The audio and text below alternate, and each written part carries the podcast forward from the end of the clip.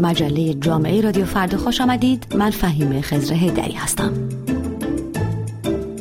سازمان ملل متحد در سال 2000 میلادی روز 18 دسامبر را روز جهانی مهاجران نامگذاری کرد.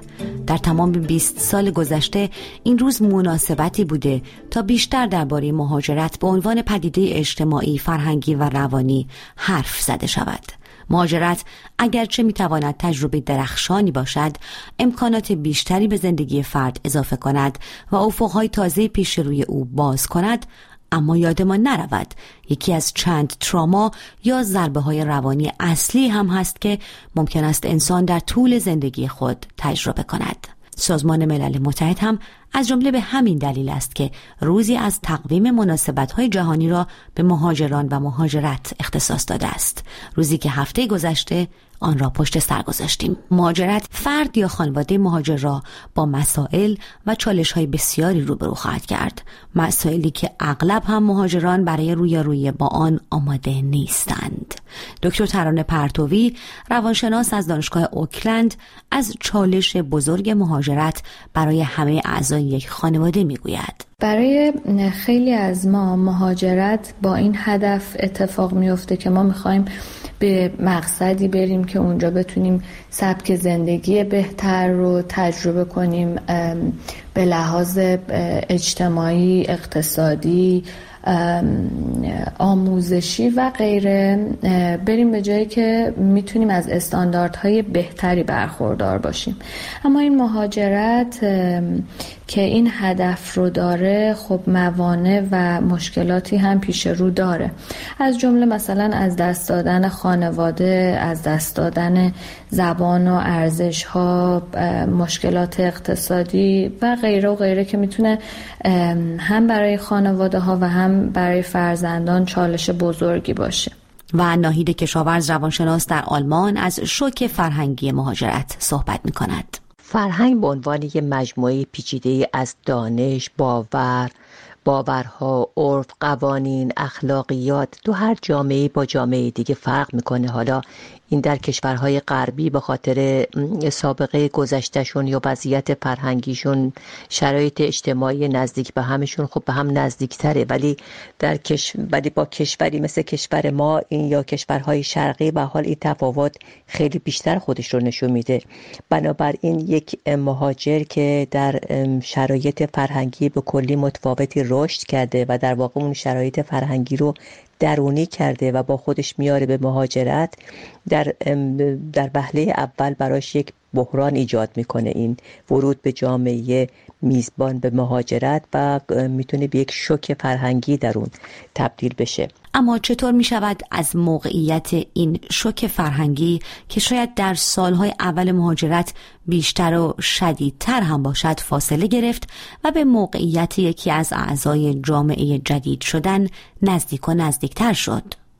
به نیاز به زمان داره برای اینکه هرچه بگذره هرچه فرهنگ جامعه میزبان رو بهتر بشناسه و در عین حال بتونه این بحران رو مدیریت بکنه بحرانی که باش مواجه شده خودش و خانوادهش طبعا می‌تونه به نزدیک شدن اون به اون جامعه کمک بکنه. و خب این برای همه این مهاجران هم روند یکسانی رو طی نمی‌کنه چون خیلی بستگی داره به اینکه مهاجری که آمده از چه گروه اجتماعی در کشور خودش اومده باشه و چقدر اصولا قبل از اینکه وارد جامعه میزبان بشه لاقل اطلاعات حدودی داشته از وضعیت جامعه میزبان. برای همین نمیشه واقعا گفت که همه مهاجرین در برخوردشون با بحران مهاجرت و عکس عمل یکسانی نشون میدن یا روند یکسانی رو طی می‌کنن برای اینکه به این شوک غلبه بکنن تعداد مهاجران در تمام جهان در سالهای اخیر همواره بیشتر شده است. هم افراد بیشتر از گذشته در جهان حرکت می کنند و هم شرایط کشورها در بخشهایی از جهان چه از نظر اقتصادی و فرصتهای شغلی و چه از نظر سیاسی و آسیبهای جنگ توریست که در سالهای گذشته مهاجرت بیشتر و بیشتر اتفاق افتاده است. سازمان ملل متحد امکان مهاجرت امن، عادی و بیدردسر را حق همه شهروندان جهان می داند. بر اساس گزارش سالانه سازمان ملل متحد در حال حاضر جمعیت مهاجران جهان 272 میلیون نفر است. جمعیت بزرگی که برای زندگی در جوامع میزبان برای آموختن مهارت‌ها و زبانهای دیگر و بنا کردن زندگی تازه در جای دیگر از نقشه جهان به آموزش و کمک و توجه و همراهی نیاز دارند. ناهید کشاورز این بحرانی که باش رو در رو میشن یک نوعی دفاع از هویت گذشته خودشون در کشوری که زندگی می‌کردن هست. یعنی دفاع از ارزش های اون جامعه هم هست. برای همین کار رو در اینجا مشکل می‌کنه. یعنی چون شناخت از این جامعه میزبان خیلی کمه برای اینکه در واقع یک کاملا هویتش رو از دست نده چک میندازه به هویت گذشته خودش و دفاع می‌کنه از اون. بر همین این یک تناقض یک مشکلاتی در خانواده ایجاد می‌کنه. برای اینکه بچه ها این نیاز رو در واقع ندارن برای اینکه از این گذشته ای نیست اونجوری که بخوان ازش دفاع بکنن و منافعی هم در دفاع از اون هویت گذشته خودشون ندارن. برای همین برای در واقع جا افتادن و یک هویت تازی در واقع فرد باش مواجه میشه. یعنی هویت مهاجر به خصوص برای ما ایرانی ها که خیلی در واقع فرهنگ مهاجرت نداشتیم خیلی مهاجر مهاجرت نکرده بودیم خیلی فرهنگ تازه‌ای. بنابراین با این هویت مهاجر توی فرهنگ تازه میزبان باید بتونیم یه جوری کنار بیاییم علاوه بر این بسیار از خانواده هایی که با فرزندان خود مهاجرت کردند شک یا فاصله و شکاف فرهنگی بیشتری را هم تجربه می کنند فرزندان اغلب به دلیل سن کمتر و گذشته کوتاهتری که در کشور خود پشت سر گذاشتهاند راحتتر با جامعه میزبان یکی می شوند آنها به مدرسه می روند و خیلی زودتر زبان کشور میزبان را می آموزند با این حال این همیشه و همواره هم زندگی را برای فرزندان و خانواده ها ساده تر نمی کند.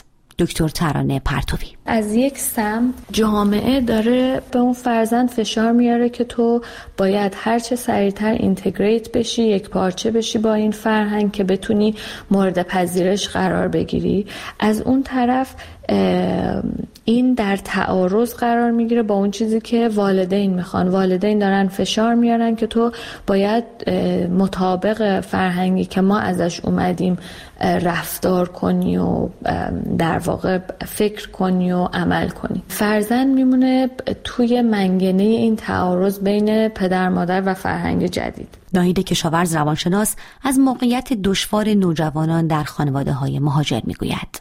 ما باید بپذیریم که بچه های ما در مهاجرت اصلا شرایط آسونی ندارند یعنی اینکه اونها مجبورن برای در واقع جا افتادن توی این جامعه خیلی تلاش بکنن.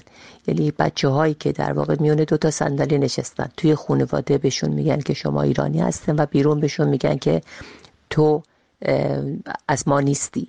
بنابراین اینا برای اینکه بتونن خودشون رو به همکلاسیاشون دوستاشون در بیرون نزدیک بکنن مجبورن که با یک مقدار خودشون رو با شرایط اونا تطبیق بدن.